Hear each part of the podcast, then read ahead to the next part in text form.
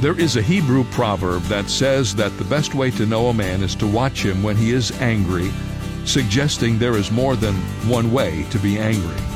And while not from the Bible, that proverb is supported by Scripture. The Apostle Paul warned, Be angry, but do not sin in your anger. Anger can motivate us to correct things that are wrong in this world, but when it becomes self serving and hurtful to others, it has gone too far.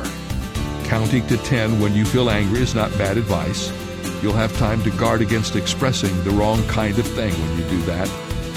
This is David Jeremiah encouraging you to get on the road to new life. Discover God's uses for anger on Route 66. Route 66, driving the word home. Log on to Route66Life.com and get your roadmap for life. Route 66. Start your journey home today.